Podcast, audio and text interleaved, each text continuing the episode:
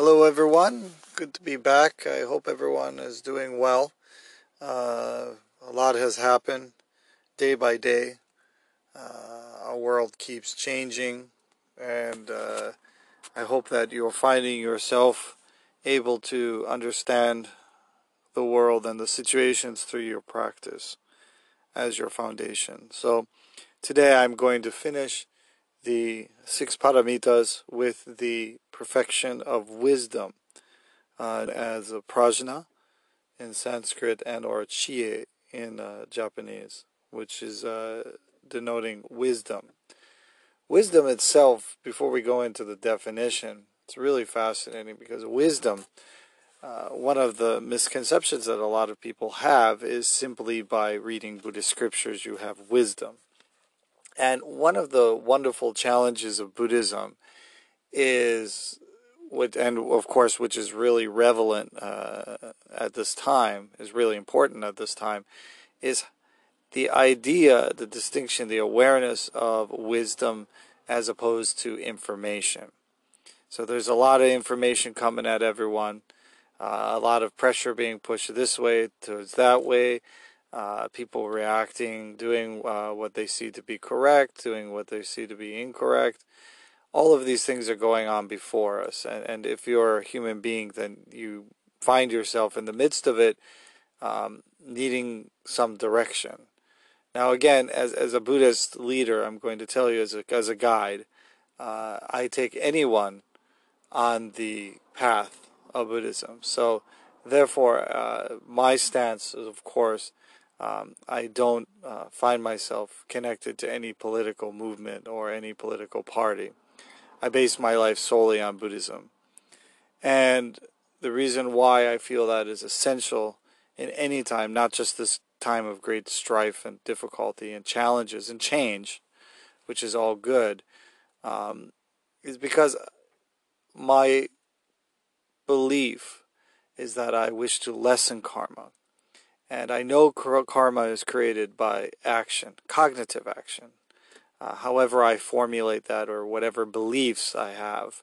So, therefore, as meditation, of uh, the practice of meditation teaches us, as we see with the paramitas, why meditation is before wisdom, is that we become aware of a full awareness of our thoughts, words, and deeds in all places and at all times. So, you know, the reactionary nature, of course, somebody stated that emotion is like an incense that it sometimes can have a very beautiful smell and be very seductive, but ultimately it just vanishes in the air and the next uh, thing comes about. So it's it's not substantial, and we hopefully in the pursuit of wisdom should be looking for the true substantial nature of reality, um, which of course uh, begins and ends with us. So, uh, back to the concept of the idea of information as opposed to wisdom. Um, one of the greatest challenges that I had with my Buddhist teacher is that lots of people love to spew information. Again, uh, I remember uh, seeing people saying, you know, you can learn, you can know a lot of information about something, but not enough to know that you're wrong. Um, and that that's done by scientists because scientists are always, of course, being inundated with uh, professional scientists that believe that they understand such difficult theory, uh, have not worked through it themselves, uh, and of course formulate an opinion. And uh, science is the basic concept of having theories, having uh, those ideas, and then working to disprove them, to show or create a new theory. So it's not necessarily about holding on to theories or beliefs. And one of the great challenges that I had during my training, in which I try to share others, and, and of course it's difficult, is the idea of information as opposed to wisdom. So I was taught that information is something that you can collect. Uh, wisdom is taking inf- said information, inculcating it into your body through practice, um, and and sifting it. I would say, uh, funneling it and sifting it through meditate, you know, through the six paramitas, and of course, ultimately through our practice of meditation, and then coming out and and through the uh, filter of wisdom, in which we actually put it into action. So the idea of karma as action, as a cognitive action, um, as opposed to something that is just a reaction, a natural reaction, etc., is that we make a decision to make an action. And in doing so, that holds a whole lot of power uh, and influence on our life because obviously karma influences our life and our thoughts and our beliefs and they build upon each other. So we as Buddhists use our practice of meditation to, of course, uh, be in awareness, have clarity of our thoughts, words, and deeds in all places and all times. That means even when we personally, our ego or personality, has a particular opinion. And so that's why actually, I think this is where true humbleness comes from as well, is knowing that uh, one does not have all the facts, does not know everything, and that uh, we should always uh, be purveyors of the reality and truth. So, again, that is not stating that anyone is particularly wrong or right. Uh, what they're doing is everyone is trying within their own capacity to answer questions. So I understand that. And of course, um, to react and, and make changes. However, we as Buddhists must have our stance as a Buddhist, and, and that can be very tough especially with many pressures from outside that don't understand what our accomplishments are or what we what we're striving towards in Buddhism.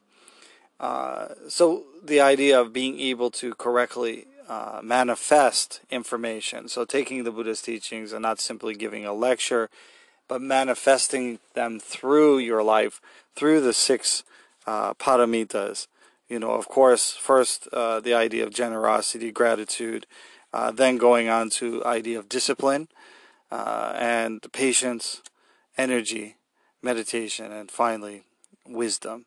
And wisdom is ultimately the manifestation. So now, now I'd like to go into the concept of wisdom. So it's a perfect, and, and I'm reading this really great book, The Lotus Seeds, Essence of Nichiren Shu Buddhism, put out by San Jose and, of course, by McCormick Sensei. I, I really like uh, the simplicity of it, so I'm going to use this. Um, the perfection of wisdom is accomplished when our views are in accord with the reality of the world as it truly is. Now, just in that sentence is a lot of power because seeing the reality and seeing the world in reality as it truly is. Now, I just want you to think about now, again, I'm passing no judgment because that does no good uh, for our practice of Buddhism because my only wish is, of course, to liberate all sentient beings. And I believe that that is the true revolution uh, that we should all hope towards because to end all of the issues that we have in our world poverty, racism, etc. that is actually accomplished through the perfections of our life and, and being able to manifest wisdom instead of suffering. So, seeing the world as it truly is. Now, when you think about the times as it is now, and you may or may not watch news, or you know of course interacting with other people etc and even leaders uh, sometimes spiritual leaders uh, give their give you their opinion which may be in accord with what you believe or what you don't believe. And our true path and remember buddhism's a path so people see the path a little differently. I understand that. And but as a guide uh, my feeling is that um, i wish each person to have their own practice, their own understanding. And so it makes you, and, and with that kind of gen, uh, how do you say, appreciation, sometimes it, you know, the reaction is, is not always uh, the proper. So we use the idea of patience. Of course, people, uh, especially young people or people that don't understand the concept of patience, uh, particularly don't like patience because it doesn't bring about the results as quickly or as what they want. Um, but as people grow older, hopefully they understand the idea of patience and then discipline uh, on top of it and putting your energy into what will make a difference. And I believe that that's what people are trying to do. So I, I understand sincerity of people. Um, this means insight into the dynamic and interdependent nature of all things. So that we understand that everything is constantly changing with a dynamic nature and that all things are interconnected. So it's really interesting because I'm going to go into it in the next part because what I what I the answers that I need to find out. That's why I don't simply make an opinion about things because an opinion, I believe, is the same as having a thought or an idea. And as I stated on the mountain, it, it does you really no good because survival and life is what we ultimately have to live. Um, and so, therefore, we are able to uh, go into a deeper understanding, a deeper awakening uh, for that. And um, so, the perfection of wisdom is expressed through our faith in the wonderful Dharma that is a myoho. That that's a really interesting concept because, you know, people chant the Daimoku, and and again, some people state that you don't need to fully understand the meaning of it, but in chanting the Daimoku, we of course have myoho, and myoho is is is expressed through our faith, which actually means our learning and practicing, not just our belief, uh, in the wonderful Dharma. And through this, which is the, the, the true order of things, which enables us to have confidence and trust in our Buddha nature, our capacity to view life, the insight and wisdom of the Buddha.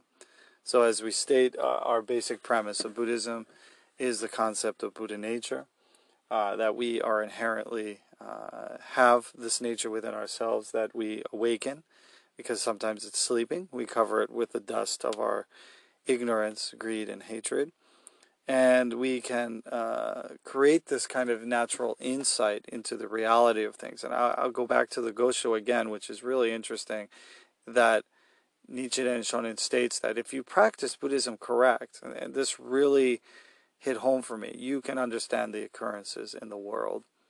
Uh, a lot of times we, we get tunnel vision. That's what ego does. Ego makes a tunnel vision not only based on your life, but also time and what's happening in the moment because actually what's happening in the moment our, our minds are pretty amazing that we keep information uh, but we can move from moment to moment. And then therefore that's the idea of interdependence and the impermanence of the change idea of that all things change at all times this energetic nature. Uh, and through that uh, and through meditation we become aware of those subtle changes. Because if you look at, and this is really fascinating, which I'll go into the next step, because I'd like to give you actual practical uh, tools. I, I believe, uh, and it's not a criticism, but just an observation, that it's interesting all the tools of Buddhism are taught as doctrine and not actual tools that uh, we decide to keep in our sack as we climb the mountain. And then as we climb the mountain, as we're presented with each challenge, uh, the tools that the Buddha gives us, if we understand how to use them correctly and have been trained and learned and practiced, uh, we can successfully use them. But I see a lot of times in Buddhism, in modern Buddhism, that's all I can speak during my time. Uh, a lot of people, Buddhism is put to the side, and and it's almost as if, and I've been, I've been, uh, people have forcefully in a way, pushed me, even as they call themselves Buddhists, for me to have a sheer abandonment of my practice to satisfy uh, their beliefs or their ideas. Which, again, as a Buddhist, uh, we should have uh, wisdom in order to see what the real meaning of things are.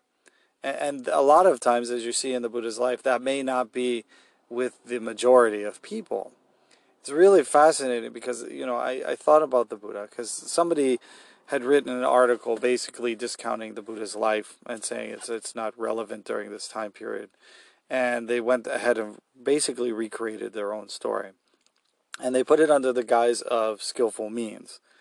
Again, skillful means are only useful uh, when somebody has the correct wisdom uh, in order to correctly employ them. Otherwise, again, just as medicine can be cure, uh, cause give a cure, it can also cause poisoning of people, uh, in which people uh, practice Buddhism based on their uh, wishes and desires. So basically, in a way, uh, this is Mara's big trick towards us, telling us, "Will you be my God?" And we say, "Yes, uh, I will be your God." And we again, in that moment, even though we may be a practicing Buddhist, we choose uh, our ego over the actual practice of Buddhism. And the one part that I wish to, and I'll have to share it in a different section, is that Master Tiantai is constantly talking about the idea of contemplative practice. And again, we have uh, the idea of shikan, which means um, stopping and seeing. Uh, stopping, of course, is the uh, the seeing through or the stopping of uh, ignorance in our mind, basically wandering thoughts, uh, made up ideas, etc., and then seeing, gaining insight. And he uses the practice of contemplation. And the contemplation that Master Tiantai talks about is in how Buddhists view reality. Because the, the contemplative, he has 10 contemplative practices, which are basically just the list that encompasses all of the potential uh, experiences you'll have during meditation that you learn during your practice on how to see correctly. So you gain the wisdom of the experience uh, rather than, of course, solidifying yourself deeper in the muck and mire of suffering. And that is found in the three truths. Uh, I'm going to do a, a complete separate, uh, that'll be my next lecture because it's such an in depth uh, discussion. I don't want to try to clump too much information together, but simply the three truths are the truth of emptiness, the truth of provisionality, and the truth of the middle way. And this, of course, makes us understand the uh, concept of the middle way. That what is taught by Master Tiantai is that by seeing the truth and reality of things, uh, and not being simply attached to a concept, uh, but exploring them through contemplation, correct contemplation, we are able to see the true uh, middle way. And when I say middle way, people are thinking of a doctrinal middle way. Um, but actually, middle way would be that kind of balancing pendulum or balancing beam in our body that through wisdom, because that means awareness, and meditation is the practice we use to find that. And of course, we're strengthened, uh, our meditation, our uh, primary practice is chanting the Daimoku, but that we are able to actualize and see this. That means being aware of the balance in ourselves. So, a lot of times people think and try to apply Buddhism with the balance to the external. And I always have to bring people back, and myself as well, to the idea that Buddhism is always pointing towards the internal. The external, as we see, as I spoke of before uh, in some of my lectures concerning the five senses, right? The, the, the way that we interpret everything, right, through the senses and the body, etc. That a lot of times the information is not correct. And again, we there's a lot of very complicated aspects to it. It's not cut and dry. So there's uh, personal emotion, personal beliefs, uh, greed, you know, and again, they, they combine them all down to greed, hatred, and ignorance. And of course, all of them stemming from ignorance. And ignorance is uh, just simply not being able to see the reality of, of, of as it is in our life. And, and that's where suffering comes from. So, you know, in my practice, you know, and this is interesting. This is what Nichiren Shonin, because lots of people bring up Nichiren Shonin. Nichiren Shonin exemplify this because he, uh, in his protest, uh, basically awakening people, chanting Namu Myoho Renge Kyo, which was the core, the gift to give to people. Because we have to be mindful, and, and that comes through our meditation, and then therefore develops into wisdom of what we're putting into the world. And, and that actually I feel that there are many Buddhist leaders and practic- practitioners who abandon the Dharma, um, and and this simply shows that they haven't gained the correct meditation, correct wisdom, or understood the paramitas, uh, and so therefore they simply follow the kind of uh, momentum, the uh, minutia, uh, inertia that is happening around people. But again, if you look at what the Buddha is talking about, the inertia, the movement around ourselves, if you are not stable, if you are not stable in what? Our Buddha nature, which is exemplified in the six paramitas. And just to reiterate, the six paramitas are the lifeblood of the bodhisattva. So even a bodhisattva who has cultivated and learned compassion and all of those great things, if he does not uphold in his practice, which is the nourishment of the Buddha nature, the six paramitas, he will ultimately fall into the hell realm. So even though you may think you are an accomplished bodhisattva or practitioner, but if you don't correctly observe the six paramitas, you may find yourself in a lower realm quickly and easily. I see it in my own life. That's why it's really fascinating that when one of those things arise in my mind, now now becoming with my practice so sensitive, it's interesting because what you do when it arises in your mind, whatever that may be, it may be the emotion of anger or the emotion of uh, frustration or however you dispose of your uh, emotions, right? Because people dispose of them in many ways. Uh, that when that comes about, what does it direct you to? Because it's interesting, my teacher showed me once with a great big circle, and he said, you know, in this circle is the capacity of your mind. And he said, well, what, what are your usual reactions to things, your anger, etc., etc. And you just drew bigger circles, and, and you would base it on what is the most strongest emotion or thought that you had. And it's really interesting because after I did that, it was all full. And he said, Well, Buddha nature, where is Buddha nature? And there was no room for the Buddha nature because I had chosen, uh, due to my ignorance, uh, and again, to, to not not walk the path, not to walk forward to uh, and cherish wisdom, is to cherish ignorance.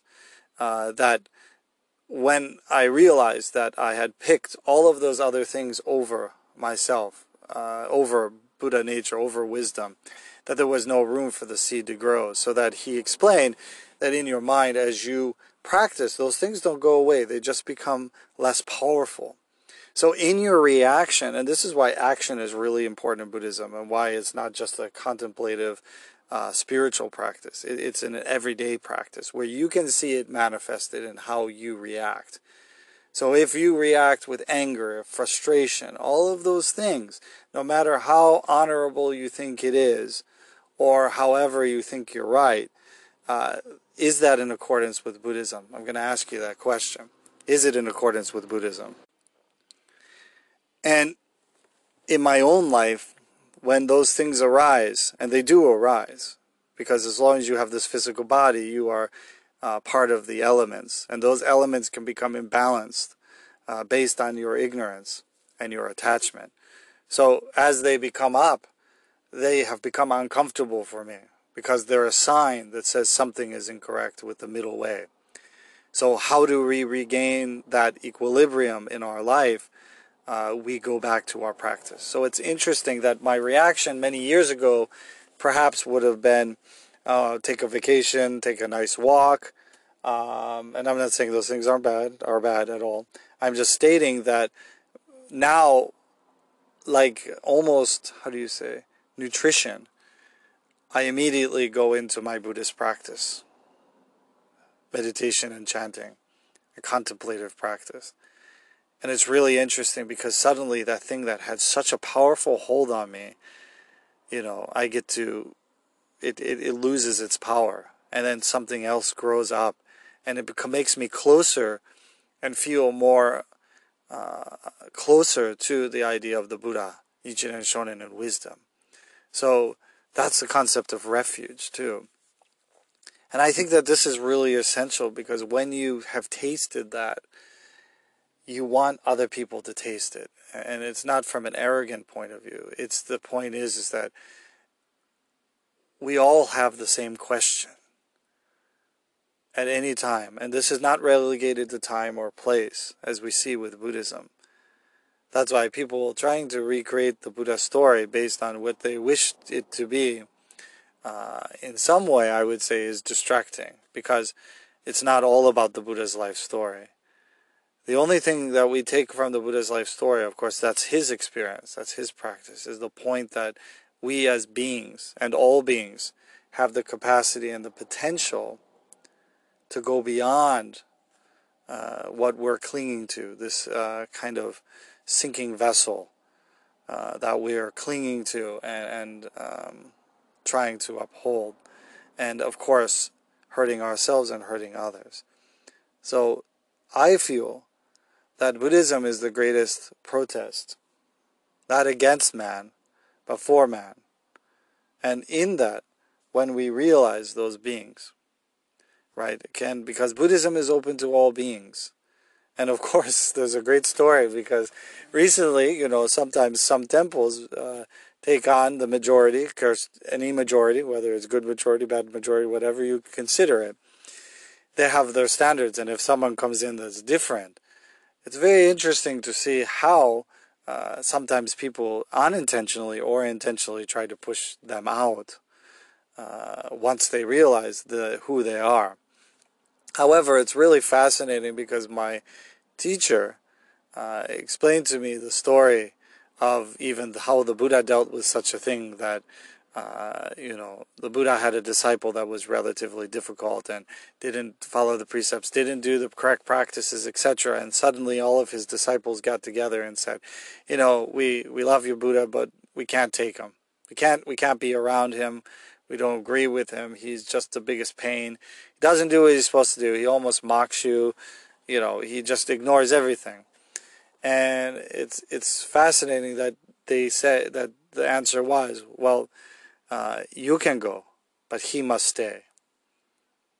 And, and that's the way that we as Buddhists and the concept of compassion with action means that if we believe in the redemption of humanity, uh, then that is found. And I can sound, say uh, correctly that it is through the practice of the Dharma, Buddha Dharma. And uh, so therefore, that's why, you know, I use the word redemption because, of course, the great song by Bob Marley, which says, free your minds. Uh, because only you can free your minds from discrimination, from hatred, from all the mental slavery, as he states. And all of us are bound by the chains of stupidity. And to find true fairness in the world, how should that be done? Now, I'm not, of course, standing here on a soapbox telling you uh, I have the answer, because I don't. Uh, I am simply a practitioner of Buddhism, because through the Buddha Dharma, I experientially experienced in my life, experientially, and real, through reality, change towards the concept that the Buddha was teaching. So I have a faith that that is true. Other things in the world as I grew older and experienced many things, uh, such as politics, etc. I don't have any faith so much in that. And I said once, politics are good for fixing roads. Uh, but actually, they're not so good at that either. In Seattle, we have lots of potholes. So, therefore, we must understand what banner, what are we holding up, what are we giving to the world. And if you feel so inclined to help people Nichiren Shonin said, propagate the teaching. Propagate and practice the teaching. Inspire others to wish for that freedom as well. That is what the purpose of our lives are. So again, I thank all of you and I hope all of you will stay safe. Uh, I really appreciate everyone's effort because I know everyone in the world is doing, trying their best. I wish that we focus on the Lotus Sutra as our document uh, for true equality, true freedom, true redemption. So thank you very much everyone. Namu Myoho Renge Kyo.